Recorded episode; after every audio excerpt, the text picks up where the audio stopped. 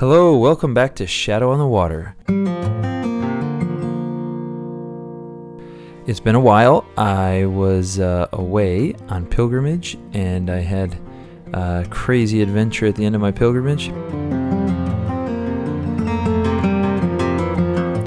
And I'm uh, uh, just thrilled to be back because actually, God was teaching me this podcast while I was on pilgrimage. So it's uh, actually really good that things happen the way that they happen.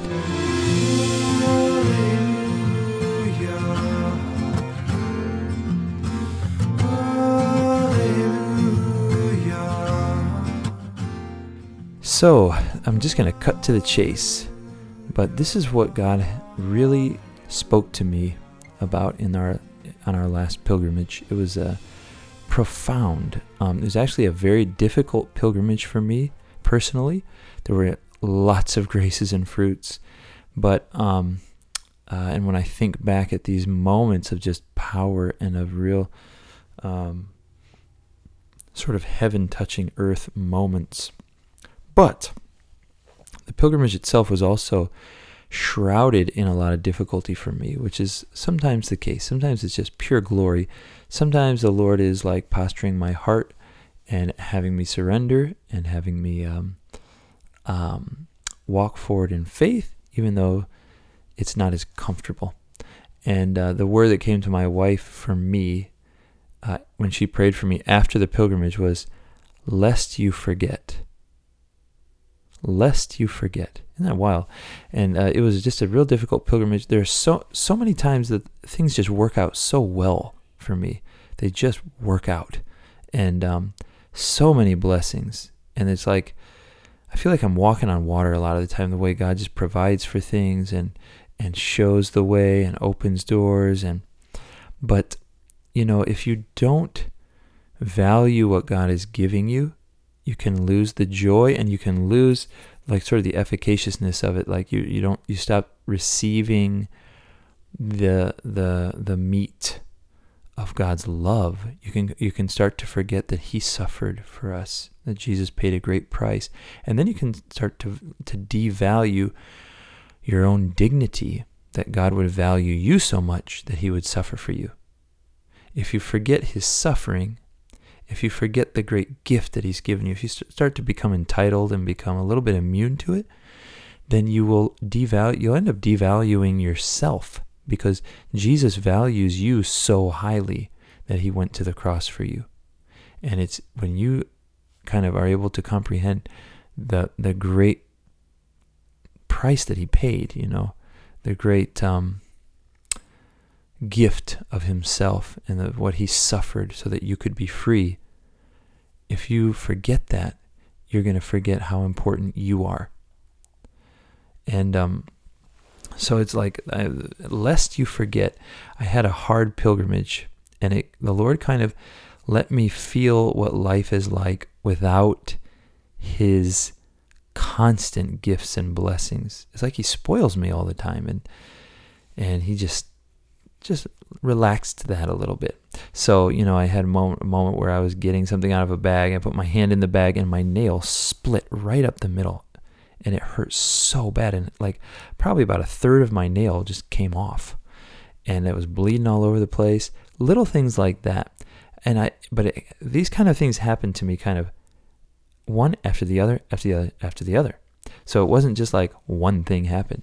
I mean, it started at the very beginning of the pilgrimage. I was, people's flights were getting canceled and I'm on the phone trying to figure the, their flights out and I'm on like two phones or I'm and I'm and I, I had got some popcorn for me and my family and I had set it on a seat and I stood up we're waiting in the airport we're in the you know waiting for our flight to take off the very beginning of the pilgrimage and I walk away just as because I'm pacing a little bit because I'm a little nervous as I'm trying to figure out uh, a flight for somebody, and I'm getting other calls of people's flights going haywire.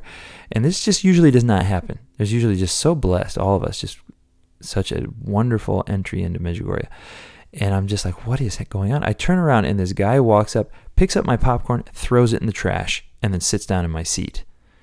And I just was astounded. He didn't know. He thought it was that somebody had left it behind because I took a few paces away. And then he saw my face and he said, Oh my gosh, was that your popcorn? And I said, it's okay, it's okay, it's okay, you know.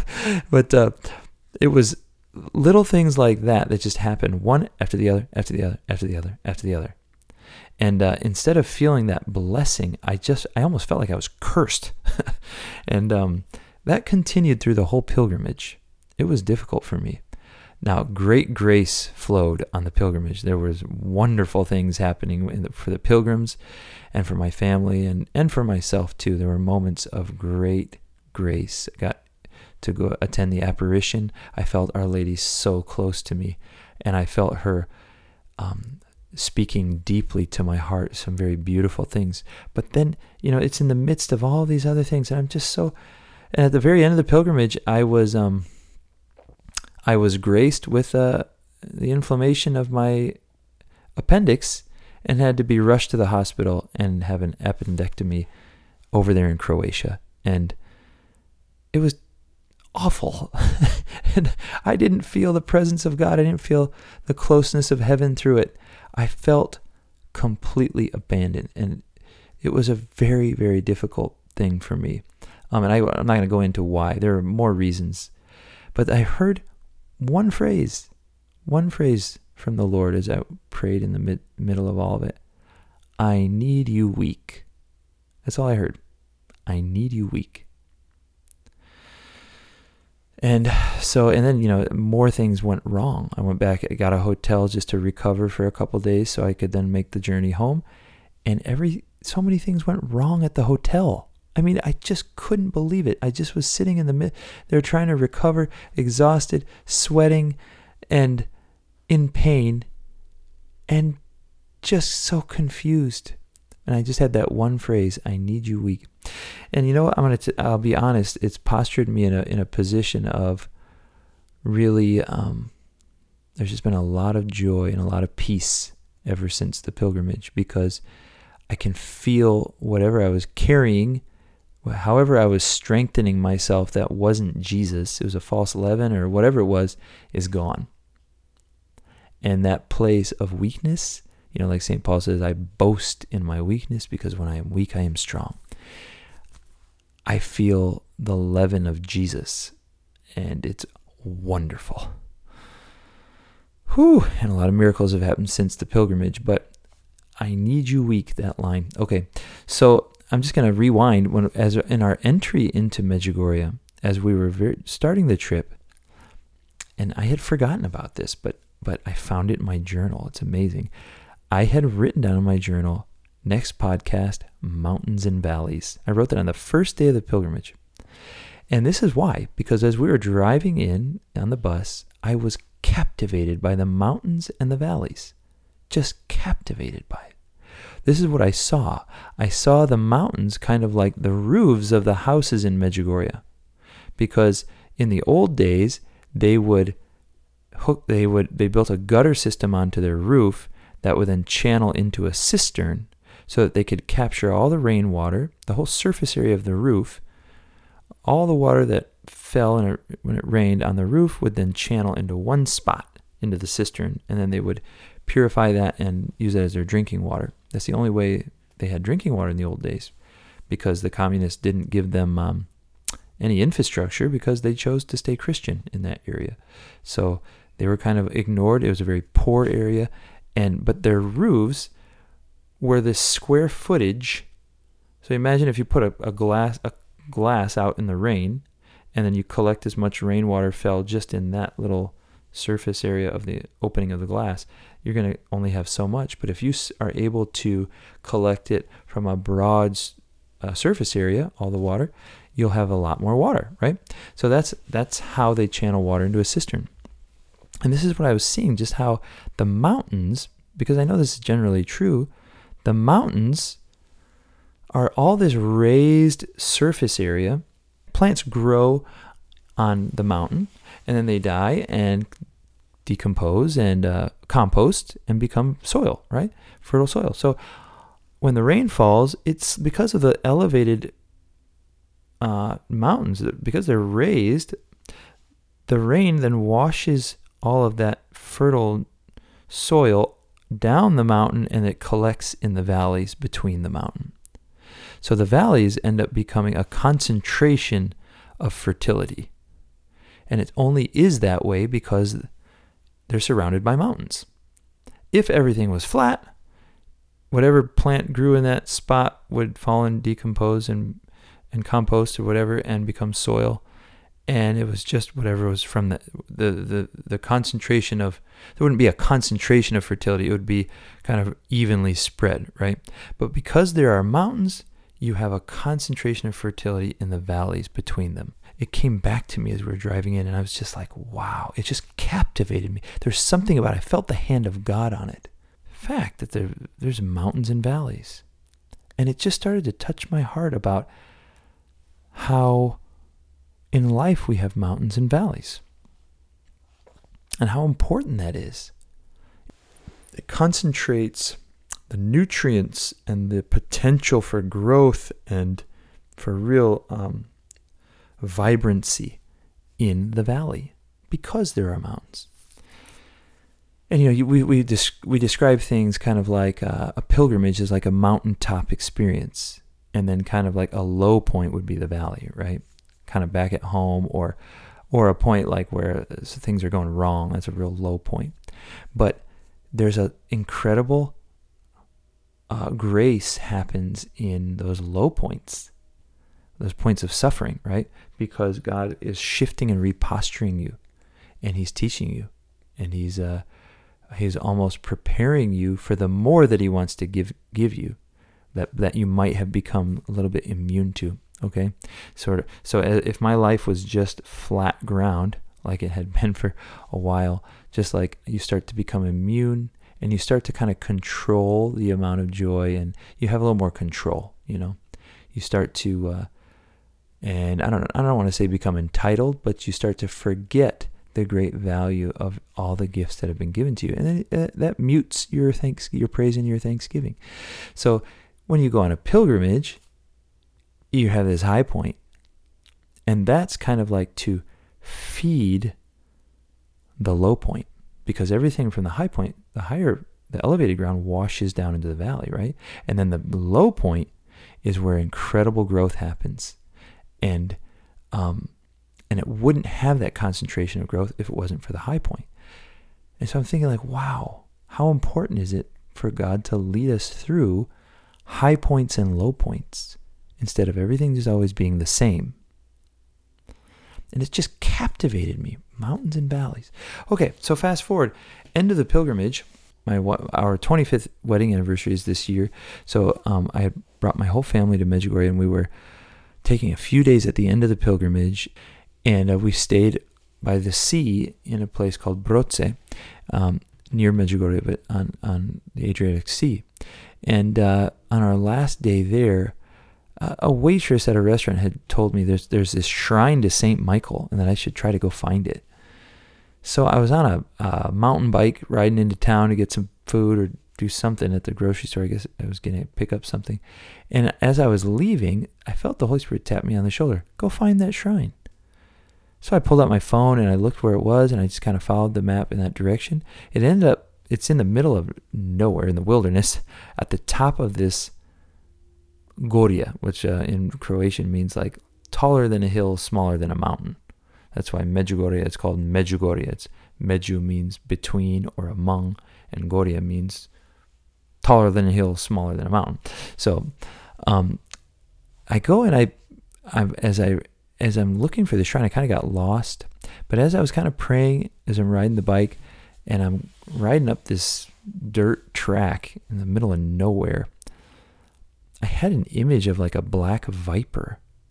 And I had this image that as I was approaching the steps of the shrine, there was this black viper.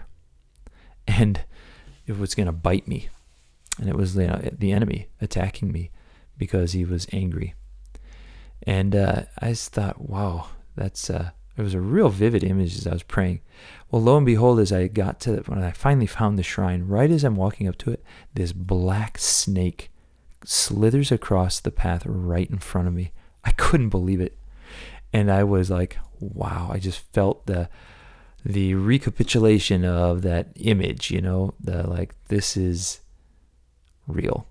And so I kind of carefully went by that spot and went up to the shrine. And I sat there at this little chapel in St. Michael, of St. Michael up on top of this mountain. And I just sat and prayed, and some really important things came to my heart. Um, it was really, uh, it was very, uh, it was a point of arrival. Let's just say that. So then I, I took off back down the mountain. Um, so fun riding the bike down that mountain. I was just like flying, and I rode back. It's a couple miles to get back to our um, place, our Airbnb where we were staying, and uh, and then I went water skiing, and I was having a ball, but my stomach was starting to feel sour. And then uh, that night we were walking into town for mass, and my stomach got so painful I couldn't even move, and I ended up on a bench in the in this small town of Broten, could not move, and they ended up rushing me to the hospital, and I had an emergency appendectomy. So my family flew home. One of my daughters stayed behind to help me to uh, to recover for a couple days, and then fly home. And um, uh, it was very difficult. But on the very last day of my recovery time, I was in the hotel and I'm watching Croatian TV, and there's only one thing with that was in English, and that was Joyce Meyer. it was CBN, you know, the Christian Broadcasting Network, and there's Joyce Meyer. So as I'm watching Joyce, and she was just giving a wonderful message. It was just beautiful. It was touching my heart, I needed it so bad. I was starving. This is on a, a Tuesday. I hadn't eaten since Saturday, and um, I'm recovering here. I'm in the room, and I'm and she starts talking about Joshua chapter 1. So I look up Joshua chapter 1. There's this incredible line there. God is telling Joshua he's going to give him the promised land, the land flowing with milk and honey. And he says, literally in Hebrew, it says, every place that you, the palm of your foot treads, I am giving you. So it's like Joshua, he's telling Joshua, you have to go in and you have to actually walk through the entire land. You can't just get the whole thing without actually walking walking it. You have to walk everywhere where the palm of your foot treads. That word for tread is uh, uh, darach, darach, and it's um, the word derek, derek means way or path, like the paths of the Lord are straight. In Hosea, the paths of the Lord are straight. On them the just walk upright, but sinners stumble. So it's like your path. Everywhere the, the palm of your foot travels its path, you could say like the path of your life, you know, where everywhere the palm of your foot treads, I am giving you. It's like the Lord saying, I'm give, I give you authority in the areas of life that you actually walk through. It's very interesting. Like if you think people who have certain ministries, um, there's a guy, this guy named Todd White, and he has a great street evangelization ministry, and he'll evangelize like drug dealers and um, just you know, uh, people on the streets um, who are of any different rank and position, and he has, he's kind of fearless to do it. But he all, he was a drug dealer at one time, so he has this sort of authority because the Lord saved him from that life that he was walking in, and um, and so he has an authority there, if if that makes sense. Or somebody who's like healed of cancer. Um, sometimes has an authority, especially when there's a healing. Their faith level is so high in that area that they carry an authority there. They've walked that the the suffering and the terror and the the uh, imminent death of the cancer, and then they were healed by Jesus, and they have such a high faith level. They have this authority, and they often, when they pray for other can- people with cancer, they get healed. I prayed for a lady and for M- her MS, and she was she's had huge healing since we prayed, and she's now prayed for.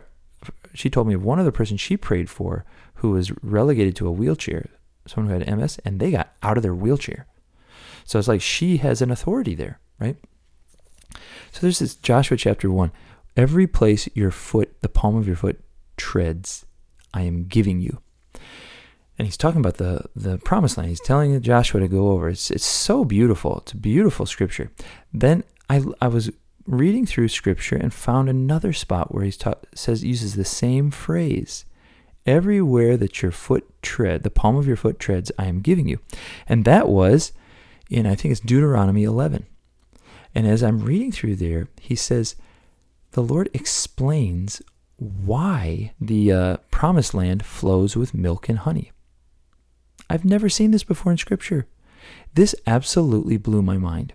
So, first of all, the land is flowing with milk and honey. The word for milk in Hebrew, it means fat. So it, it's the same word describes the fat portions that Abel sat, um, brought to the Lord in that first sacrifice when he was sacrificing to the Lord, and the Lord recognized Abel but ignored Cain. Okay, those fat portions. So it flows with the fat, with the choice portions. It also means milk. Okay, um, and with honey. So think about this. Uh, when God, when Adam sinned, God said that the earth is now cursed. Is by the sweat of your brow that you'll bring forth bread from the ground. He said the ground will bring forth thorns and nettles. Isn't that wild? It's going to resist Adam and bring forth thorns and nettles. But here, God is actually bringing the chosen people into a land that flows with the fat, with the choice portions, and with honey. it's just amazing. Um, the word for flows, it's the same word used all throughout Le- Leviticus um, when they describe uh, if you have some kind of issue in your body, like some kind of discharge, and how it makes you unclean. So the discharge of this land is milk and honey. Isn't that wild? It's like, wow. Um, this land is like just so fruitful. But he explains why it flows with milk and honey in Deuteronomy 11. He says, It is not like the land of Egypt, where you had to irrigate the way you do when you plant a vegetable garden. Imagine this in Egypt, it's flat, right? And um, they would plant a garden and then they would channel water to it and they kind of have control. They have control over the watering system. And, uh, but the ground's flat, okay? He says it's not like that. The land I'm bringing you into is a land of mountains and valleys. Oh my gosh. This is the last day of the pilgrimage. And I remembered, oh my gosh, I remembered being overwhelmed by the mountains and valleys on the first day of the pilgrimage. And I looked up in my journal, and there it was. Next podcast Mountains and Valleys. I'm just going to read this scripture to you here. This is Deuteronomy 11 8 through uh, 12. You shall therefore keep the whole commandment that I command you today that you may be strong, and go in and take possession of the land that you are going over to possess, and that you may live long in the land that the Lord swore to your fathers to give to them and to their offspring, a land flowing with milk and honey. For the land that you are entering to take possession of, it is not like the land of Egypt, from which you have come, where you sowed your seed and irrigated it like a garden of vegetables. But the land that you are going over to possess is a land of hills and valleys, or mountains and valleys, which drinks water by the rain from heaven, a land that the Lord your God cares for. The eyes of the Lord your God are always upon it, from the beginning of the year to the end of the year. So here this this this phrase, a land that the Lord your God cares for. What this reminds me of is this line in Genesis 46 For the Egyptians despise shepherds. So if you can kind of correlate these two ideas, the idea of, of the, the in Egypt, where they would um, sow their seed and irrigate the land and grow a vegetable garden, they had control over the watering. Why? And then this Egyptians despise shepherds. And now think of the promised land, a land that is of mountains and valleys. So, how is it watered? The land that you are going over to possess is a land of hills and valleys, which drinks water by the rain from heaven, a land that the Lord your God cares for. The eyes of the Lord your God are always upon it. So it's a land that God waters instead of you irrigating it, you having control over it. God waters it. It's His shepherding. God shepherds the watering. God con- controls where the the um, the concentration of nutrients are in the valley, right? so that there are high points and there are low points. The Egyptians, they want control. And so there's no high point, no low. And they despise being shepherded. They despise shepherds, right? For you, I want you to be shepherded by the Lord your God. I myself will watch over the watering, he says. And it's a land of mountains and valleys. And so there's these high points, but they are high points so that they can, all these nutrients can wash down in, so that the low points can be really powerfully fruitful for you. They can be very um, fertile. Gosh, it just blew me away. It just blew me away. Here's the last day of my pilgrimage, and I'm reading this, and then I look back at that. And then you know what that brought me to? It brought me to then even the name Medjugorje. Medju means among. It's in the Hail Mary. Blagosloviena ti medjugenema. Blessed are you among women. Medjugenema. Medju, among. Um, and then, so Medju means among or between. And then Goria is, like I said, it's higher than a hill, lower than a mountain. So it basically means a mountain, just a short mountain. Among the mountains or between the mountains. And the village is called Medjugorje because there's a mountain. There's Križevac, which used to be called Mount Pomegranate. And then there's Podbrdo, which means foothill, but um, that's we call it Apparition Hill. And then Medjugorje is in between the two. So you have these two hills and a valley in between. And I, I heard once, I think it was Father Slavko talking about how, you know, you spend the day up on the mountains encountering God there, and then in the evening, everything washes down into the valley for Mass. And everyone gathers at the church. And all of that grace is sort of consummated with the Eucharist. Isn't that gorgeous? In pilgrimage, we're always talking about this mountaintop experience. Now I got to go back to my to the real world, you know. But in actuality, the God is the God of the mountain and the God of the valley. He's the God of both. And the reason you have, I'm just, you know, this idea of mountains and valleys is the reason you have high points and low points is because you're letting God shepherd your life. The Egyptians despised shepherds. But to let God shepherd your life, He is the shepherd of your heart.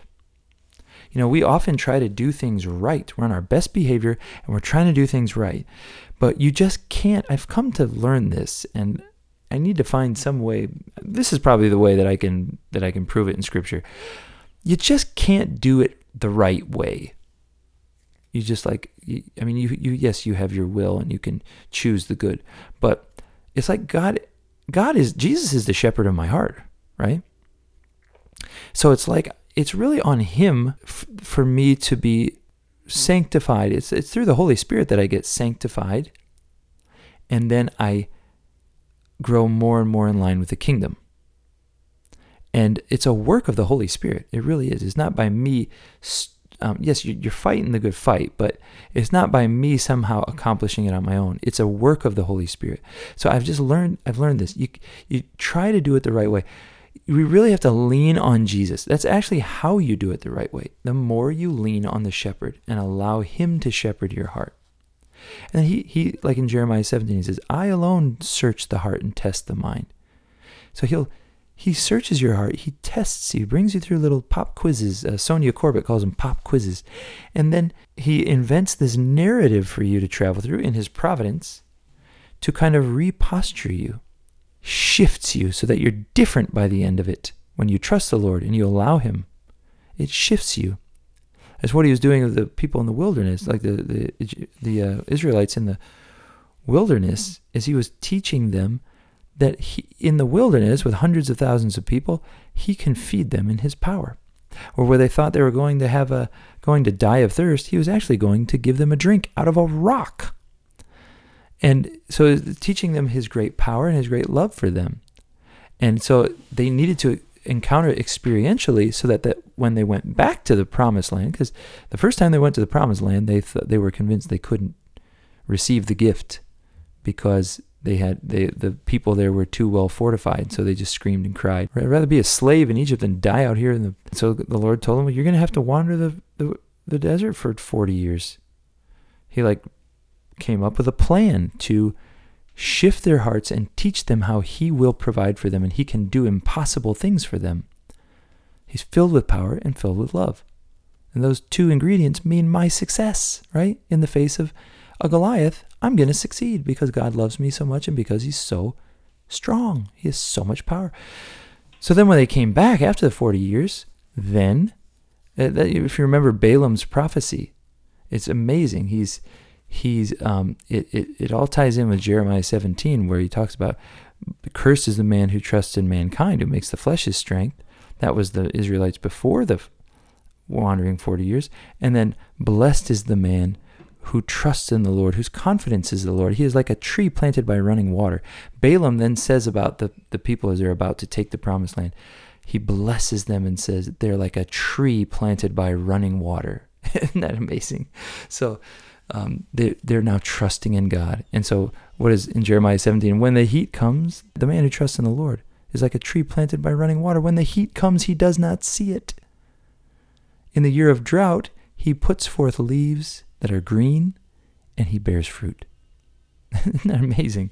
So, for us to trust God through this, this life of mountains and valleys, for me, the Lord was posturing me. He was, you, you've seen stuff on Shadow on the Water here. We've had our website, but our real start date was July 11th.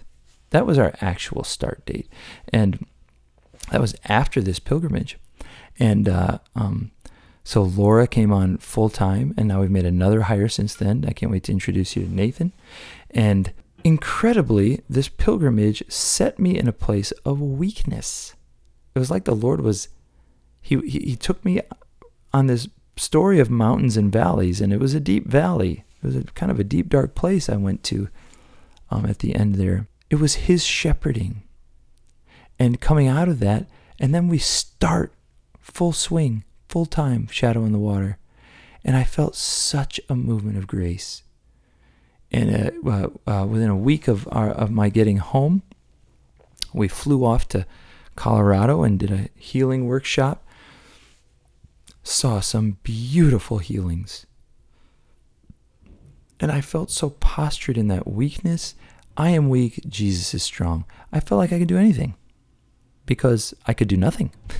I had to make sure I wasn't walking too much. I had to just rest. I had to, I'm recuperating, right? But I felt the Lord tell me go. So I went. And I didn't have handouts prepared for the par- parish or anything like that, but it was okay. We had a marvelous encounter there. And the power of God showed up. It was incredible. And I felt like in, in our weakness, God, we give God room to be strong. For my part, to let Him shepherd me let him take me through a story of mountains and valleys, high points that are just glory, and real low points, you know, shadow death, the valley of shadow death. Let him take me through it and trust him. The chaplain from our uh, trip, Father Cashin, Sama, he sent me a message after I got back and I was recovering. Um, he said, I wanted to tell you when we were in Medjugorje that any illness you experience from now on is Mother Mary enlarging your heart to receive more graces. When this was intim- uh, when this was intimated to me, I kind of brushed it off. This is Father Cashin's words. I kind of brushed it off. I was to tell you that some form of suffering from time to time will befall you, and don't be worried. It's God's favor on you. It's meant to purify you, make your soul capable to receive more graces from God. Isn't that gorgeous? It's like saying He's going to take you into a deep valley from time to time, but that's only because He wants the full benefit of that fertility that has been washed down into that low point from all the high points. The high points are glory, right? The Lord is just like, He's blessed you and you are just riding on cloud nine. But the low points are points where He's expanding your heart. It's kind of like I heard it explained this way when you're um when you get a lot of dryness in prayer, when you're kind of going through the desert in prayer, that God is kind of expanding your heart. In the in the high points on the mountaintop, that's when God's being there for you. He's uh just loving on you. In the low points, this is a moment when you can be there for God. It's like, yeah, I hate this, but if this is where you need me, Lord, I'll be here for you in in this time. It's like that in prayer, like when you have a great a lot of consolation in prayer. God's there for you in that time. When it's real dry, but you still pray, you choose to continue to pray.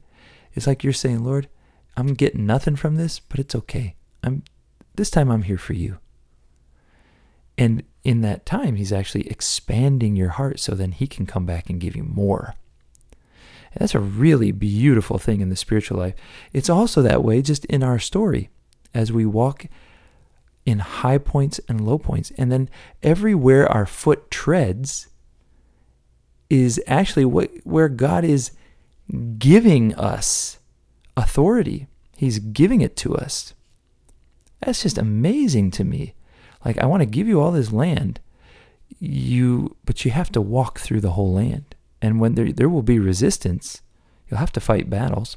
It reminds me of like um, the word one of the words to fight or to devour in battle. You know what it is in Hebrew? It's lechem. You've heard the word lechem before.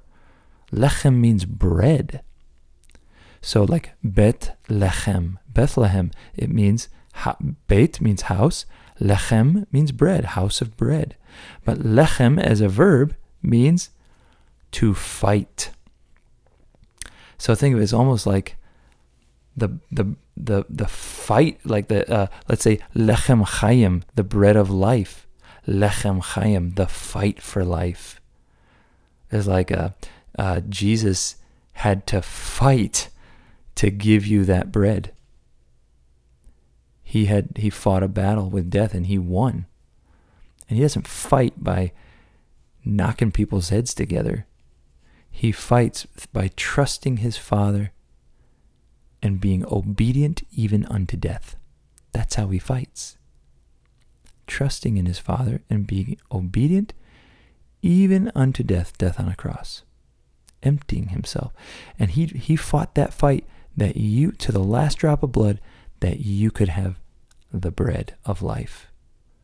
And Our Lady said in Medjugorje somewhere, um, just to go into nature and see how nature fights for life.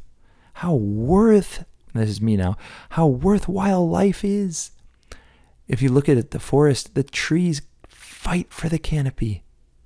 The gift of life is, is the greatest gift God has given us. It's in the first, first paragraph of the Catechism. God created man such that he might, something I'm paraphrasing, but that he might share in his blessed life. That he might share in his blessed life.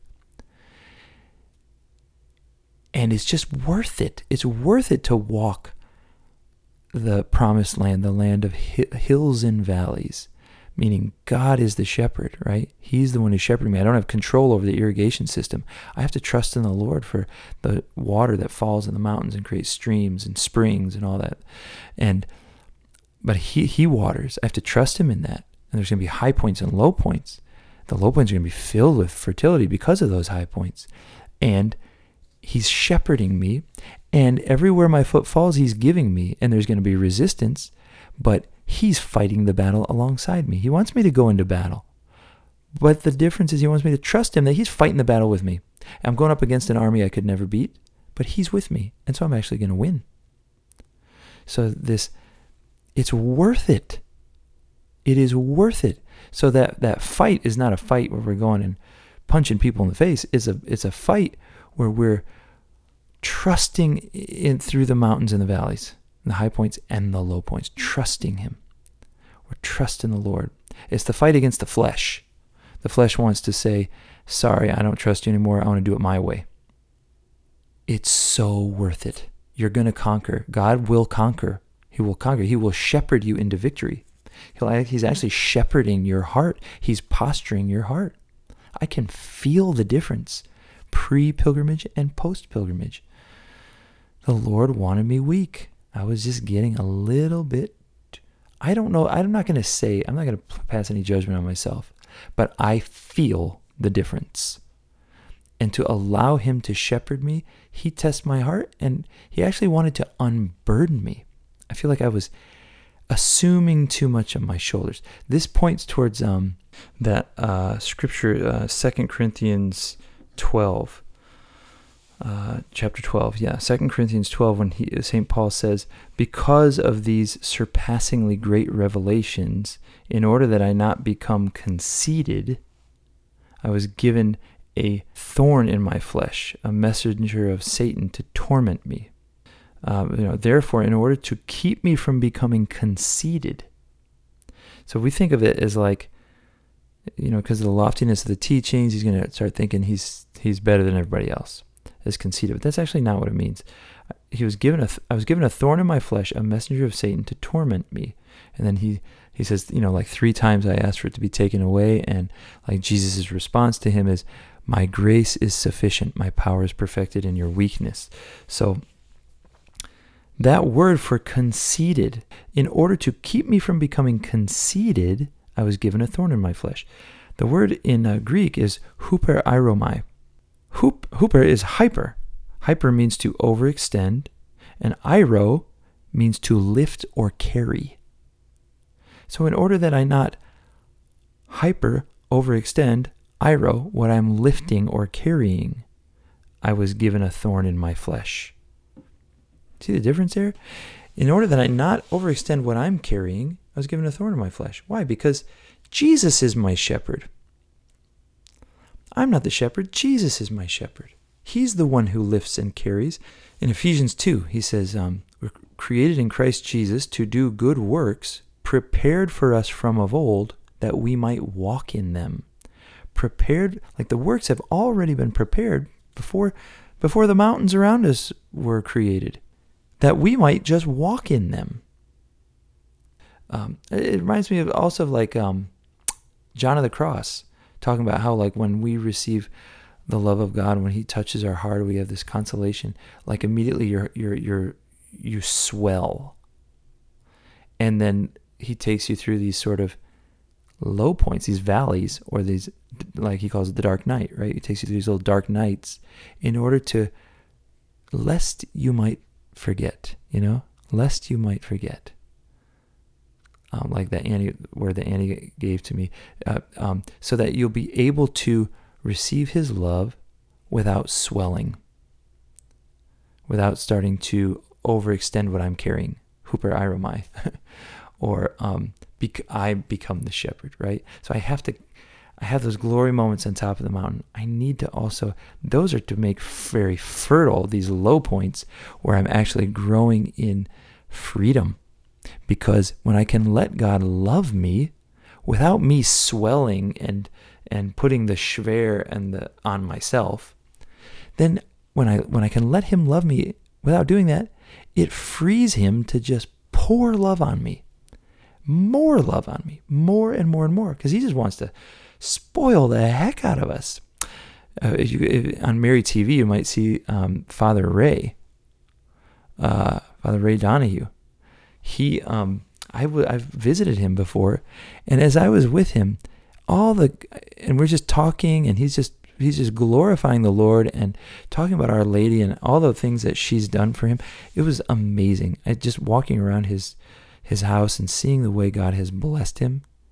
I was astounded, and I almost it looked like God and Our Lady, you know, Our Lady as his mom was just like spoiling him and she almost seemed embarrassed, like the way she just pours favor on this guy. And I, what I saw was this: he's so humble. It doesn't mess with his ego. It doesn't um, inflate him, and so he gives God. He unchains God's hand so that God can just pour more and more favor on him. And that's God's great joy is to just be able to love us and exalt us and honor us and build us up, right? And just he loves us and pour his treasures into us. The Father's great joy is his great pleasure to give you the kingdom. It's us who take the kingdom by violence, right? And it's like the Lord has to, it's like we chain his hands and he's got to take us through it, a little valley like he had to take me through, lest you might forget. Lest you might forget. So that then I can just recognize the great gift that all these blessings that I usually do not give thanks for, you know? Like, how often do we give thanks for the, these amazing things in our lives. We have incredible things. In fact, even the sunrise. On God's book, it's a it's a cosmic event. It's a, a moment of glory. It's a moment of power, and it's to remind us that His mercies are renewed with every morning. Here comes the sun again to shine on you with the with its favor, with it, you know, it's like the symbol of the love of God and then it's symbolized in in flowers soaking up that sunshine. It's just this beautiful uh, symbol of prayer and God and communing with God, and how it brings us life. And then what do we do? We are so worried about, I don't know, politics or about the state of the world or other things. We've forgotten about the sunrise. The news doesn't report on the sunrise, right? Most people do not give I mean, you might, if you see it, you might, oh, that's great. But do we look to the Lord and praise Him and thank Him? I mean, when you have, what do they say? When you have thanksgiving in your mind, it cannot coincide with anxiety. It's going to be one or the other. Either you, you have thanksgiving or you have anxiety, but you can't have both. So to give thanks to God and praise Him because of the, you know, lest you might forget, lest you forget, Mike. He just gave me new eyes to see all the blessings and see just how much he suffered for me and then has has valued me. It increases my value in my own eyes because that guy up there valued me enough that he would go to the cross for me. I mean, so this mountains and valleys are just really, really important. And I, I tell you the truth, it uh, my jaw hit the floor when I saw that this is why it's a it's a it's a land flowing, issuing. You know, its discharge is milk and honey. like if it if it has a disease, a pus that's running with all kinds of, it's it, it, it's secreting milk and honey. It's a land that is just so voluptuous with its fertility. This is why, because it's a land of hills and valleys, a land of mountains and valleys. And he is not like Egypt, where they despise shepherds, where they control the irrigation. This land, God Himself watches over the water. Amazing. And He says, uh, He says, you know, if, if you are hearkening to my commands, I will send the water. But if you turn away from the Lord your God, then I'm going to hold back the water. So he's like saying, I'm going to shepherd you. And because you, when you let me shepherd you, you're just, your, the discharge from your sores will be milk and honey. Whereas the rest of the land brings forth briars and thorns, right? Because of sin. In this place that I'm bringing to you, flowing with milk and honey because of the mountains and the valleys. So I just, I'm so excited to share this with you guys. 50 minutes. I, I know I'm driving this point home, but it's really, really important.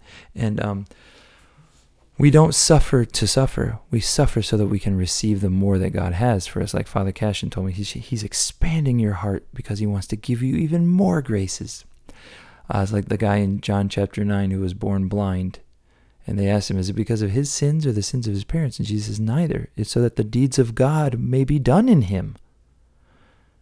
Meaning Jesus showing up and healing him if we have, go through a period of suffering, it's only to come to know God as healer. So healing is on the horizon. You know, Our Lady said in Medjugorje, she said, um, offer up your sufferings and, and your crosses, like give thanks to the God for them and offer them up. And then I'll be able to distribute the healings that God has given me to distribute to you. Isn't that amazing? So it's not just to suffer, it's so that the healings will come. That's why. But allow those valleys because great growth happens there and trust Him through them. So I'm just going to leave you with that. I bless you all. Um, you know, when I'm speaking, I know I kind of go on and on here at times, but I just, you know, you open your heart to the Lord and let Him speak to you because He resides with me. He dwells in me. He's called me that. He said, Michael, in my own prayer, you are my Mishkan. In Hebrew, that means tabernacle. Shakan means to dwell. So it's my it's a dwelling place, a mishkan. It's a tabernacle. It's a, place, a tent that you dwell in. And in the in the in the in the ohel moed, the tent of testimony, was the mishkan, the tabernacle. And the Lord said that to me. You are also God's tabernacle. You are his dwelling place. He said, If you obey my commands, Jesus says this, my Father and I will come and make our home in you. We will come and dwell in you. That's profound. So as you're listening to me, whatever I'm talking about, turn your heart to the Lord and let him minister to you because he's he's out here among us. Even though there's a recording you're listening to, he is here among us dwelling and he's the one that ministers, right? So I just pray that you you are blessed when you listen to the podcast, that Jesus just blesses you, pours his blessings on you, opens your mind, ministers to your heart, and speaks to you even about things that I'm not talking about. Whatever he opens your mind to. The, the important thing is that we're together. That's the important thing, is that I'm here and you're here, and then Jesus can minister. So I just bless you with that in Jesus' name, and I can't wait for next time. So uh, remember to donate. We have a donate button on our homepage shadowonthewater.com. You might be listening to this podcast somewhere else on Podbean or Spotify or Apple Podcasts or something. But go to shadowonthewater.com. Go to the donate page. We need your support. We really, really do. Um, it's uh, 100% tax deductible, 501c3 nonprofit status. So donate to Shadow on the Water. We're doing wonderful things we pray with uh, the way we we begin our day, our work day, is um, we get on Zoom and pray, lead someone through inner healing every day. It's amazing. We see freedom and miracles happen every single day. And then we do workshops for healing, workshops for prophecy. It's all for the upbuilding of the church, for the demonstration of the gospel. Shadow on the Water is here to go to the church and hand her her identity back give to her what she already has. Okay? Take her to the place that she already is. You know, the enemy convinces we have to somehow travel to some place that we're already at. We have Jesus. We have everything. Yes, we're in exile, but we are in exile with the Holy Spirit. Our, as a friend of mine put it, it we live in the estate of God's love. We don't live in the grand estate of, of heaven at the moment, but we live in the estate of God's love. That is heaven. It's here and now. And uh, we're kings and queens of this of this kingdom. And we at Shadow of Water want to just hand that back to the church.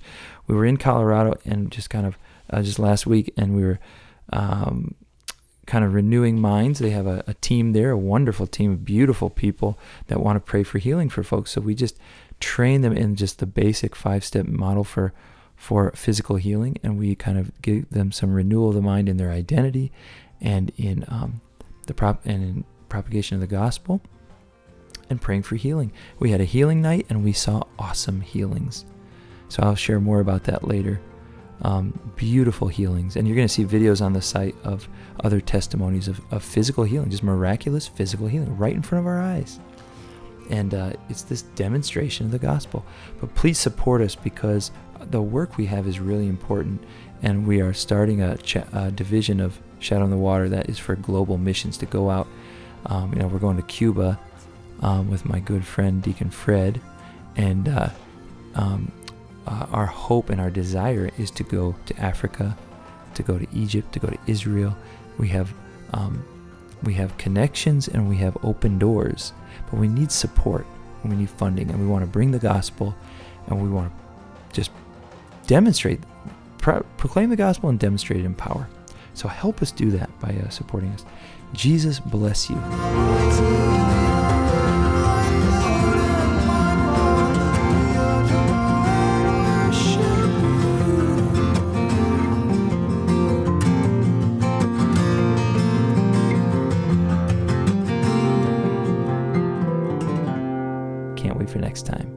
Shadow on the Water.